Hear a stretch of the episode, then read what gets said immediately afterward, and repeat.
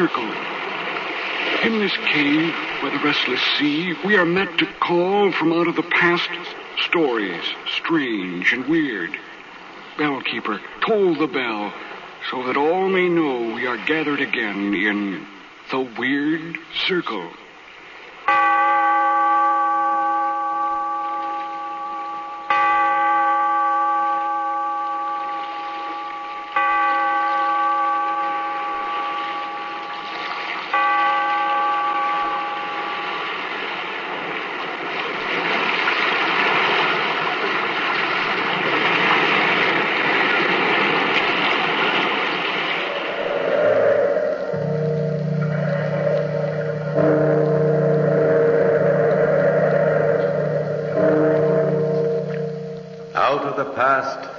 Of a world gone by, speak again the immortal tale The Spectre of Tappington.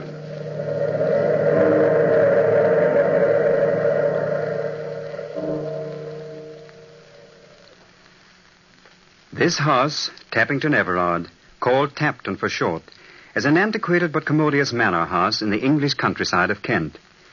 It was built by our ancestor, Sir Giles Ingoldsby, who was High Sheriff to Queen Elizabeth. I myself am Tom Ingoldsby, fourteenth heir to this forbidding old house. Set on a grove of tall, dark trees, legends have sprung up about it that add gloom to its sinister reputation. One autumn weekend during the grass season, every guest room in the manor house was occupied. That is, every one except the oak chamber. Little did we know that the unexpected arrival of our distant cousin and good friend, Lieutenant Charles Seaforth, would cause the dark mysteries of that oak room to intrude themselves upon us in such a strange way. A telegram that morning had warned us of his arrival, that he was on leave, invalided home from India. So it was with glad surprise and open arms that I welcomed the young lieutenant to Tapton. Well, Charles, old chap, I say it was good to see you. Hello, Tom. How are you? back from the land of the rajahs, what? Welcome to Tapton. Thanks, Tom. It's good to be back in England, and best of all, to be here with you and. Uh... And uh, Carolyn. I know that mine are not the charms that bring you here, but those of my lively, lovely sister. Well, here's your childhood heartthrob almost falling down the stairs in her eagerness to greet you. Charles, Charles, my dear, how wonderful to have you here. Carolyn, you're lovelier than ever. Lovelier than I dreamed. May I kiss you? Of course, Charles. Oh, Charles, it must have been dreadful in India. Well, it was a bit of a show for a while. We uh, heard you were on the wounded list. No, just a tap on the old bean, a touch of fever, but I'm fit now. You look wonderfully well, Charles.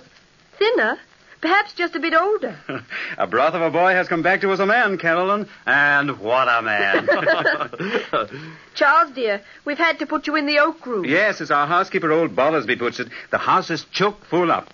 I uh, hope you don't mind, old boy. Oh, why should I mind? Sounds very important, really. Uh, is it an attic nook? Oh, no, it's the guest chamber, or always was until some rather weird stories oh, Tom, began not to... now. What? Sorry. What we mean, Charles, is simply that the oak room is very old. Oh, but I love old rooms and old houses. Oh, what a magnificent hall. This Tapton of yours is a baronial beauty. A perfect setting for good old Queen Bess. I can almost see her ghost moving along up there on the gallery and wafting majestically down the Don't, stairs. Charles, please. What? We don't like to think about ghosts here. Oh? Is Tapton haunted? Well, I'm afraid we've had our moments. Uh, now, as soon as I've shown you off to some of my guests, Charles, Carolyn and I will conduct you on a special tour of the premises. I'd like that no end. Good. Well, come along then into the library. I think you'll remember Jack Overton and Fanny Simpkinson and many of the others. Charles was fascinated by the old manor. We showed him every nook and cranny from gallery to scullery. Then, that evening after a good and jovial dinner, some of us were gathered around the library fire when the legendary spectre of Tapton became the theme of the conversation. Did they show you the blood stain? Yes, it didn't look like blood to me, Fanny. But it is blood, Charles. Human blood. And for 300 years, no sandstone or soap has budged it. Oh, Cheerful little antique. Did you take him into the glen, frowning darkly as of yore? Not yet, Jack. Oh, it's gruesome. Let's go there tomorrow before breakfast. All right. You know, They say the keeper's daughter was seen to enter it, but nothing was ever seen Oh, again. stop, Fanny. You're breaking my heart. My nerves can't stand it. she never was seen by mortal eyes again. Oh, never. How did you uh, like the ancestral portraits? Nightmarish old codgers, eh? Mr. Roger, consider. You speak of me ancestors. Oh, sorry, old fellow, but you must admit Sir Giles is no rose. I've seen his like in horror films. What's his history, Tom? Well, dark and dismal tradition has it that his wicked licentiousness was above the average even for those days. What was his special vice? Murder. Oh, how thrilling. Who did he kill? Yes, tell us the story, Carolyn. Shall I, Tom? Go ahead. I'll turn off some of the lights. Tell the gory legend, sis. Scare 'em. Well, you asked for it, my friends. Here it is. One night, long, long ago, a stranger guest came to Tapton. Though he and Sir Giles met in apparent friendship, the scowl on the squire's brow showed the visitor to be unwelcome. Nevertheless, the banquet was not spared. The wine circulated freely. Too freely, perhaps, for the servants heard loud and angry quarreling. The stranger, cold menace in his voice, was heard to say that there were documents within his pocket which could disprove Sir Giles' right to Tapton. Documents that proved his inheritance. Oh, don't interrupt, Jack. Go on, Carolyn. Who was the stranger? Rumor was rife. It seems the old retainers had heard talk in their youth that an heir who disappeared in early life had left a son in foreign lands. So, So you and Tom may not be the rightful owners of Tapton after all. Uh, that's right. Some long lost cousin from far off lands may come to claim it. Joe. Huh? You're our distant cousin, Charles. and from a foreign land. Oh, no, I, I assure you I have no documents in my trousers. but go on, go on with the legend. What happened? The revelers finished their party and sought their beds. The stranger fell into drunken sleep in the oaken chamber. In my room? Your room. The next morning he was found, a swollen and blackened corpse. No marks of violence, but his lips were livid, and dark-colored spots appeared on his skin. The word poison was whispered, but no one dared say it aloud. I see. Was it murder? Sir Giles' personal leech pronounced it an apoplexy, and the nameless stranger was buried in haste. It's a ghastly story, Carolyn. Wait, I haven't told you the most curious part of the legend. Huh? The mysterious disappearance of the stranger's trunk. His trunks? His breeches, stupid. The supposed hiding place of the document. Oh. His clothes were all there. Jerkin, waistcoat, cloak, but no sign of those puffed velvet short pants the Elizabethans wore. They say the evil one was in the oak room that night. And I'm to sleep in this self-same oaken boudoir, huh? Well, how about ghosts? Oh, some miracle mongers have it that the ghost of Sir Giles has been slipping out by the postern gate to the glen, searching and digging and wringing his hands. Did they ever find the breeches? Well, uh, years ago, gardeners doing some work in the glen dug up an ancient garment with uh, bits of gold embroidery, and out fell some papers, perfectly illegible from damp and age. Did they really belong to the nameless stranger? Who knows? Perhaps they did. I've just been telling you the legend of Tapton. I must say you've given me a fine build-up for a peaceful night's sleep. I shan't dare turn out the light in my room. Well, spooks or no spooks, it's early up in the morning, so I'm off to Slumberland.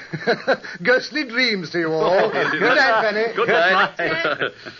Well, strange cousin from foreign lands, remember the legend. After all, you may be the real owner of the manor. oh, rot. I, I don't want your old manor, if I can have its lady. Is this a proposal, Charles, dear?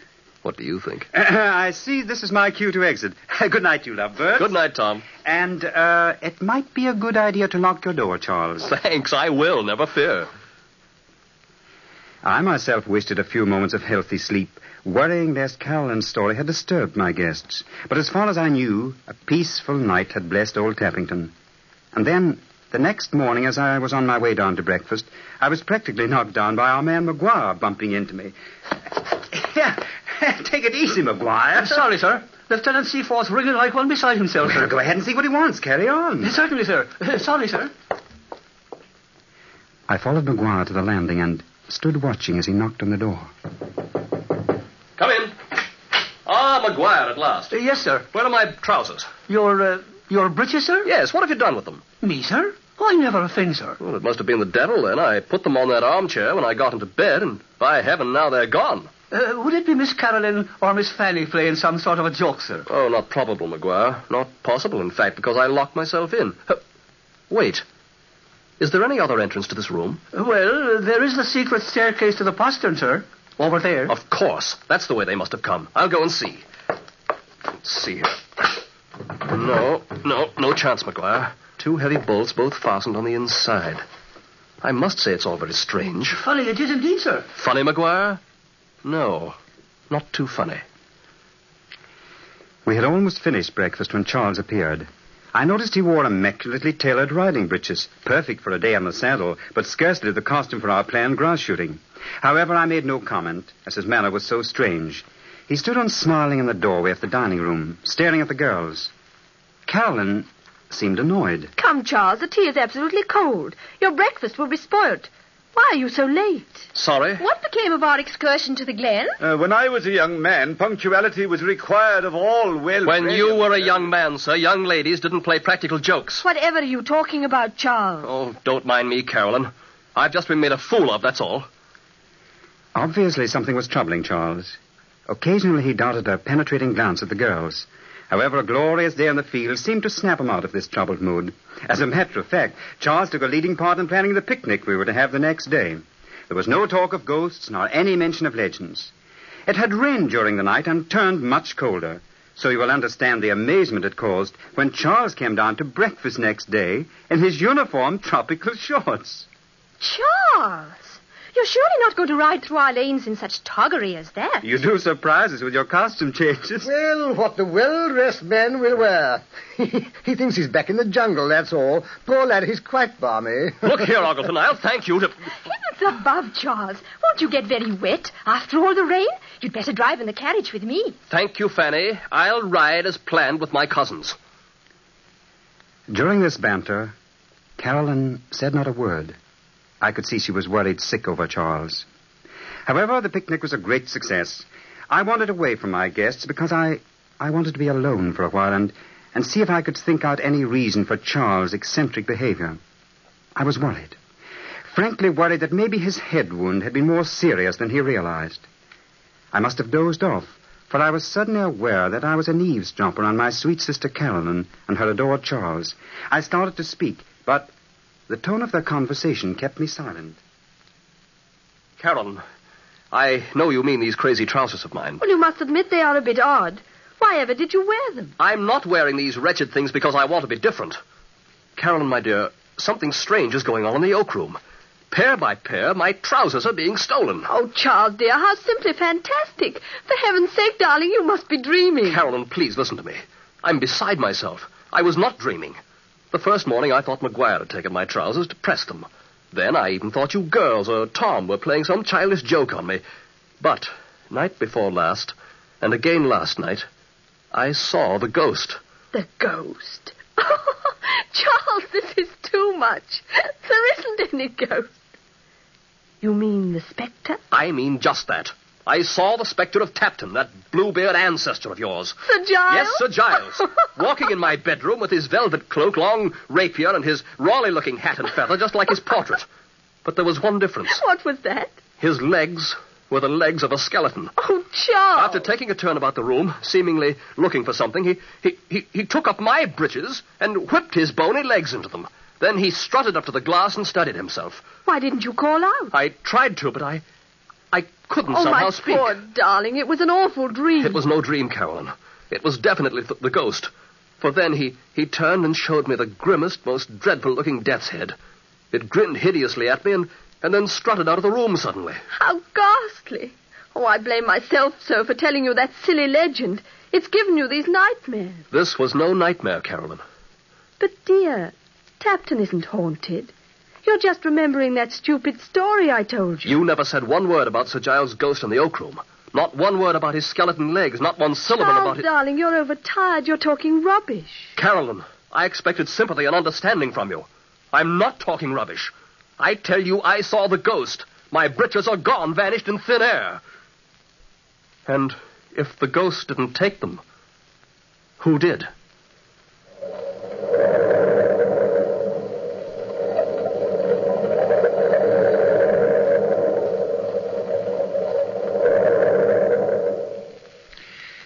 Had never thought seriously there could be a ghost at Tapton.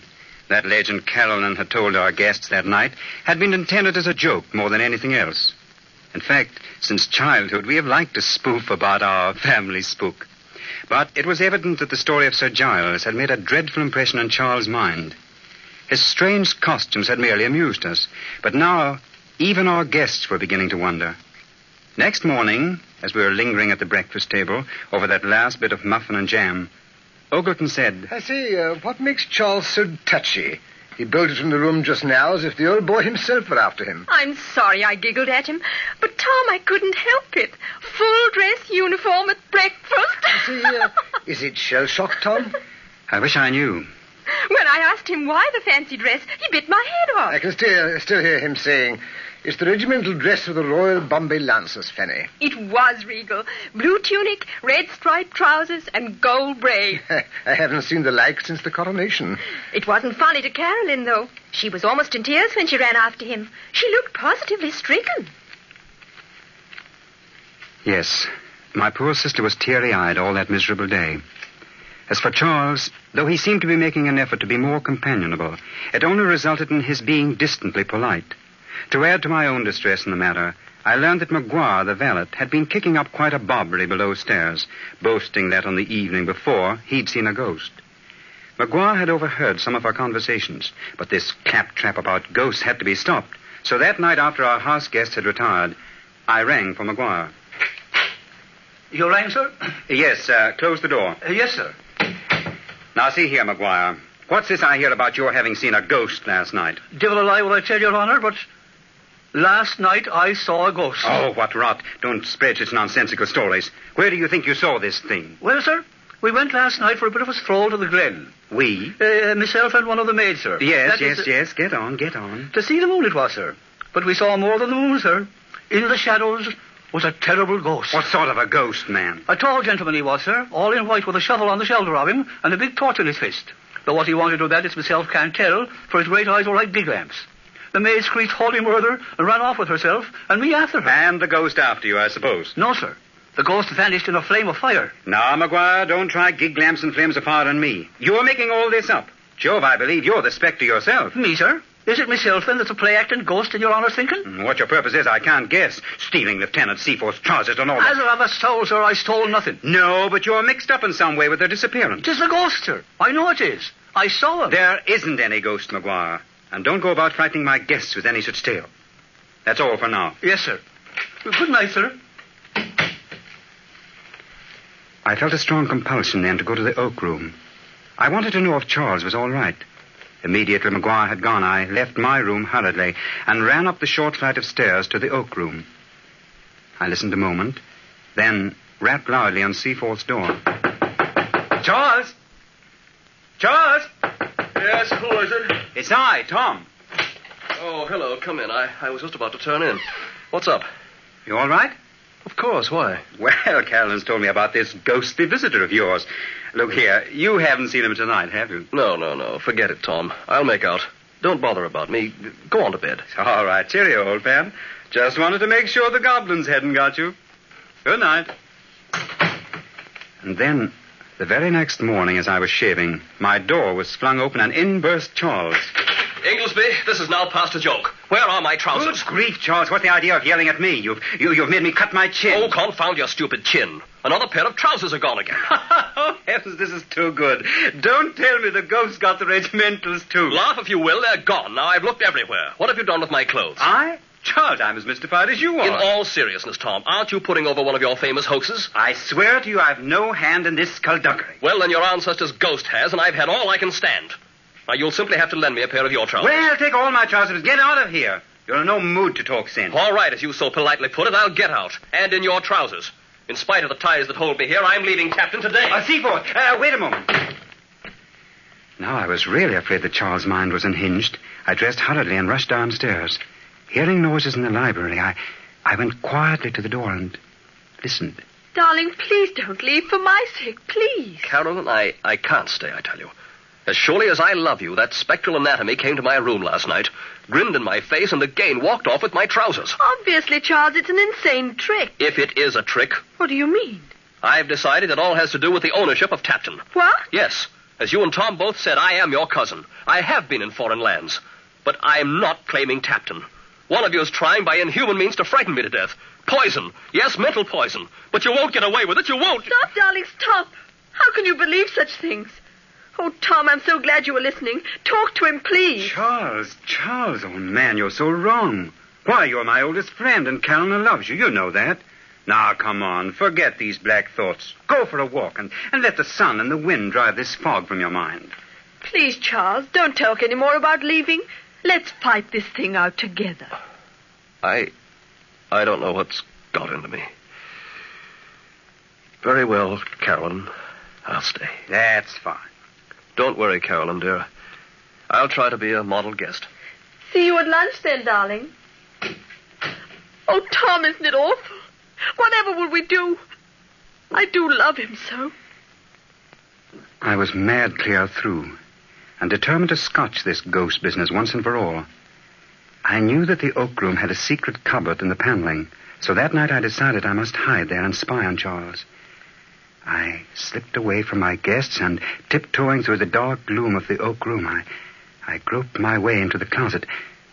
Suddenly, my, my hands touched soft human flesh. Good Lord. Carolyn. Tom, you scared me so.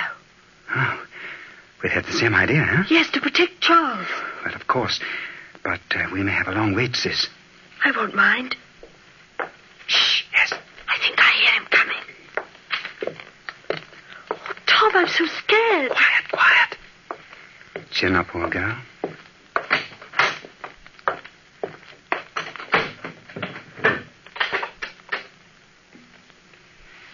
Charles got himself ready for bed, started to take off his trousers, then suddenly put them on again and flung himself into bed. He had left the night lamp on, which was lucky, as thus we could see more easily. After waiting for what seemed hours, Carolyn suddenly clutched my arm. Look, he's sitting up. Shall we speak? No. No, not yet. He's turning this way. Good Lord. He's asleep. Yes. His eyes are wide open, but they stare senselessly, like dead eyes. He's out of bed. Huh? What did you see looking for? He's got a torch. Why, he's looking at himself in the mirror. Tom, he's going to the secret staircase. He's opening the door. Come along, we've got to follow him. Not too closely. Hurry, hurry, please. We hurried after him down the stairs and out to the postern gate. We saw him enter the glen, and then as we came closer, there was Charles with a spade, digging.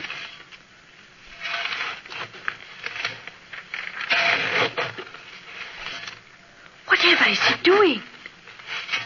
Digging a large hole. The earth is soft. He's been digging here before. Look, he's removing his trousers and and burying them.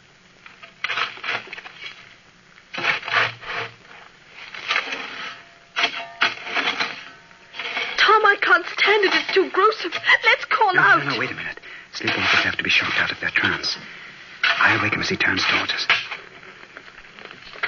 Well, here he's coming now. Now! Ooh. Oh. Tom, what have you done? You've killed him. But I hadn't killed him, though I had hit him hard, and then I realized. We called for help and carried him to the Great Hall. He was still unconscious when Dr. Austin arrived. We waited anxiously during his examination. Finally, the doctor came towards us. Well, Tom, our young lieutenant is coming around nicely. Oh, what a relief. Oh, Doctor, is he going to be all right? Of course, my dear. Then it was shell shock, Doctor? Not exactly. I think that head wound and the fever combined to give his subconscious overactive control of his mind. And when I hit him, Best thing you could have done. You put that subconscious in its place. I think it's safe to say that he won't sleepwalk anymore. Oh, Look at Charles. Oh. He's sitting up. what? Where? What? Oh, why are you all staring? Why am I here? Oh, oh, my jaw. Don't try to speak, dear.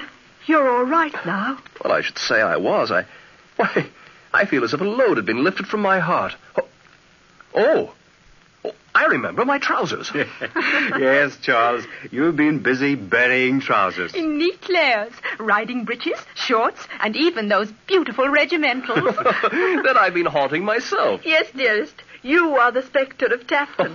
Oh, my love. Can you ever bring yourself to marry a spectre? Darling, I love ghosts. oh, I begin to catch on. Wedding bells are in the offing. Yes, and with my blessing. But, Charles, if ever again you feel inclined to jump out of bed and ramble out of doors, there's one thing I'd like to suggest. Wh- uh, What's that, old boy? I recommend that Carolyn wear the trousers.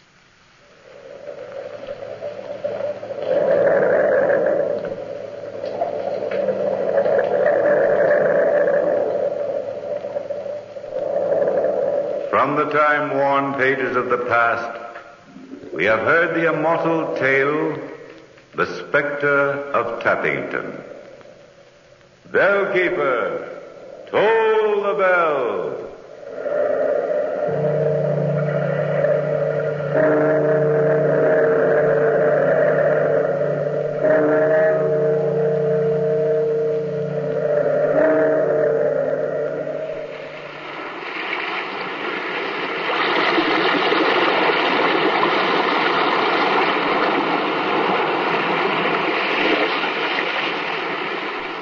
From the time-worn pages of the past, we have heard another immortal tale in The Weird Circle. Bellkeeper, toll the bell. Be here in this lonely cave by the restless sea once again next time for another immortal tale in The Weird Circle.